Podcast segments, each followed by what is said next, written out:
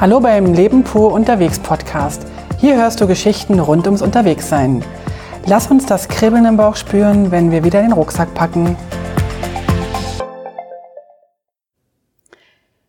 Herzlich willkommen zur Folge 007 aus Sri Lanka.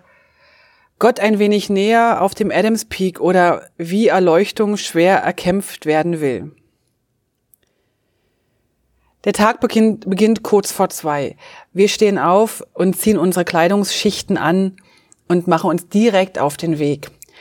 Es steht ein Berg vor uns und über 1100 Höhenmeter, tausende Stufen und das alles in finsterster Nacht. Das denke ich. Äh, zuerst mal ist es viel weniger kalt als gedacht. Es ist sternenklare Nacht, was ja eigentlich für eine kalte Nacht äh, spricht. Und es geht auch kaum in Wind. Anfangs stehen noch alle paar Meter so Stände mit Mützen und Handschuhen und heißem Tee.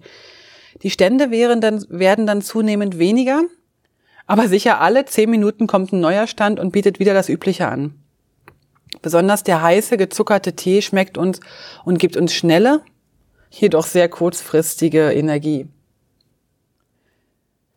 Man sagt hier, dass dort oben Buddha, Shiva und auch Adam gehuldigt werden.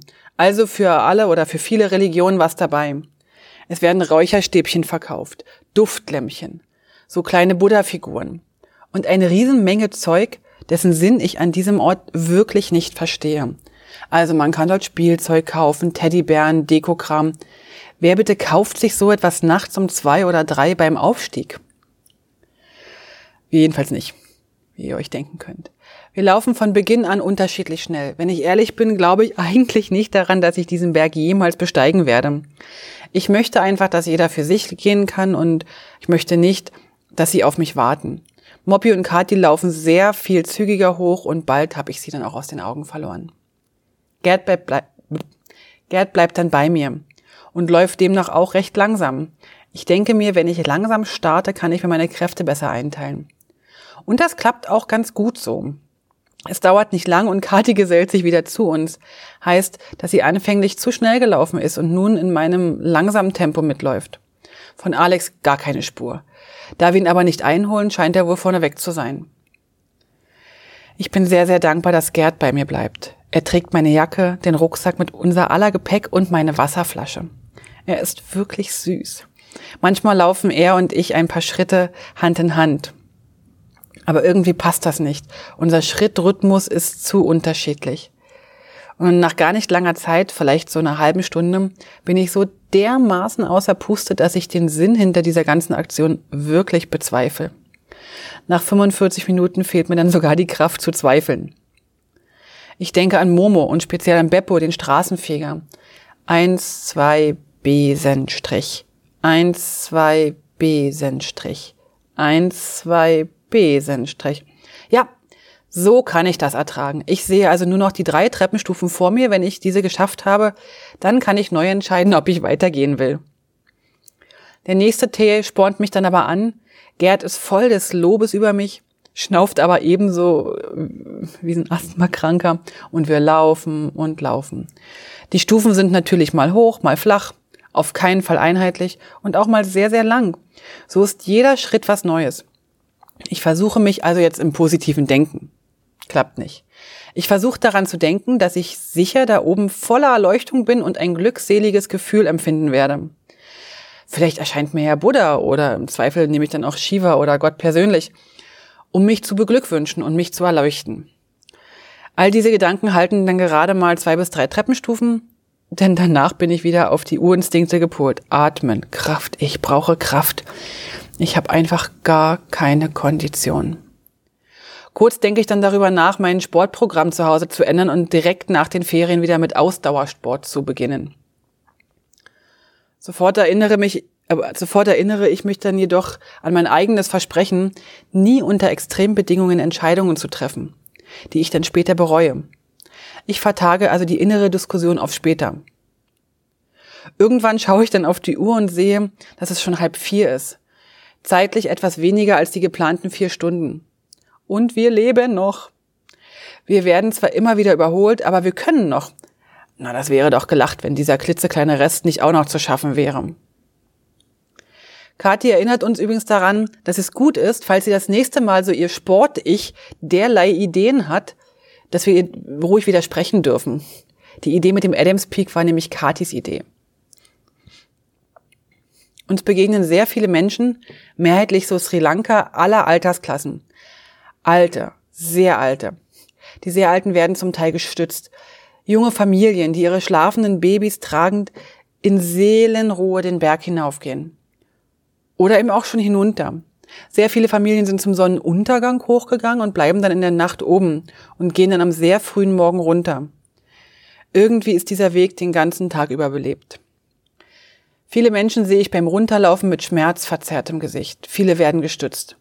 Es herrscht so ein liebevoller Umgang und eine große Hilfsbereitschaft. In dieser Energie finde ich endlich meinen Frieden mit dieser Bergbesteigung.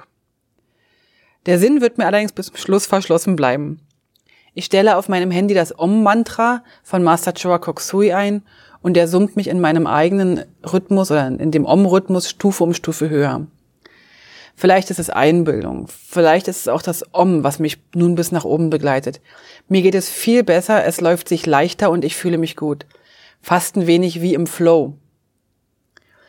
Wir treffen auf der Strecke noch die beiden Deutschen, mit denen wir ihn kennen, die schon im Hostel Uno gespielt haben. Und irgendwann höre ich so ein Klingen, Klirren und Gesang. Ich denke natürlich wieder, es ist wieder so einer der Pilgerer, welcher singt. Ich bin dann echt erstaunt, dass ich die Bergspitze sehe. Ich sehe die Bergspitze in voller Beleuchtung. Eine letzte Pause und die Info, dass es nur noch etwa zehn Minuten sind bis oben.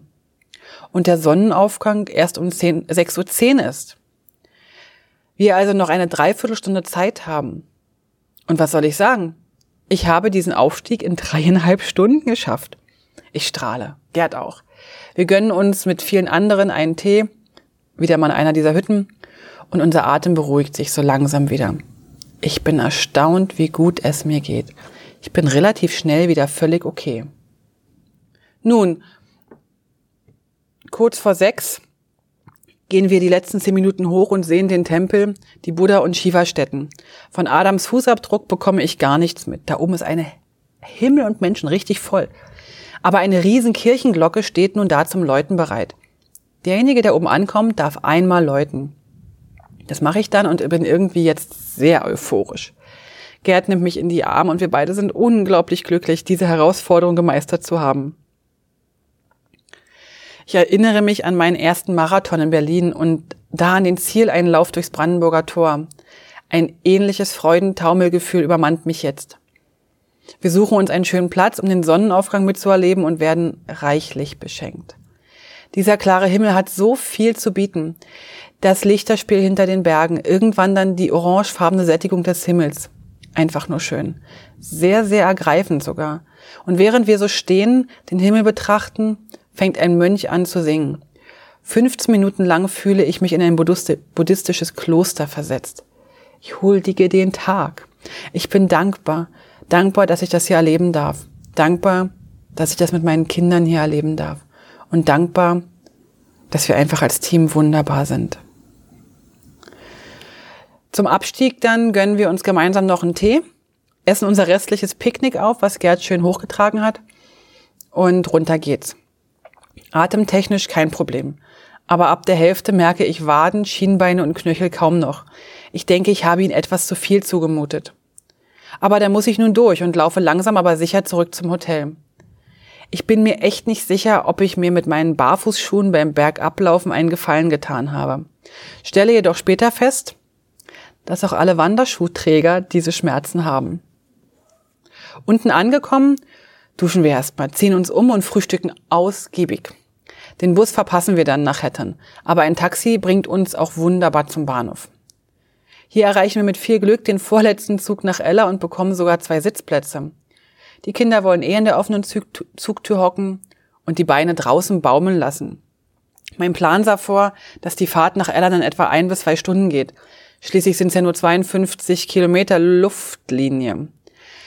Wir fahren dann tatsächlich knapp fünf Stunden und sind völlig K.O. Sind wir doch auch schon seit kurz vor zwei auf den Beinen, haben über 5000 Treppenstufen je einmal hoch und einmal runter gemacht. Und nur noch die Bahnfahrt. Meine Beine schmerzen schon vor lauter Muskelkater, den wir in Anlehnung an die Idee unserer Tochter, den Berg zu besteigen, Muskelkati nennen. Wir laufen dann in Ella zu unserer Unterkunft. Bergauf versteht sich. Eine Viertelstunde. Ich muss jetzt nicht sagen, dass das äh, fast nicht mehr zu ertragen war. Wir beziehen das Viererzimmer, gehen in die Stadt hinunter, bergab geht's eigentlich noch schlechter und essen mittelmäßig gut. Kathi wird sich nur noch die ganze Nacht daran erinnern. Kurz nach acht liegen wir alle völlig K.O. im Bett und schlafen fast augenblicklich ein. Alle Infos zum Leben pur unterwegs Podcast findest du unter www.leben-pur.ch. Du kannst auch alle aktuellen Bilder auf Instagram unter leben.pur anschauen. Wenn du über aktuelle Episoden informiert werden willst, abonniere doch einfach den Podcast bei iTunes und unsere Newsletter auf www.leben-pur.ch.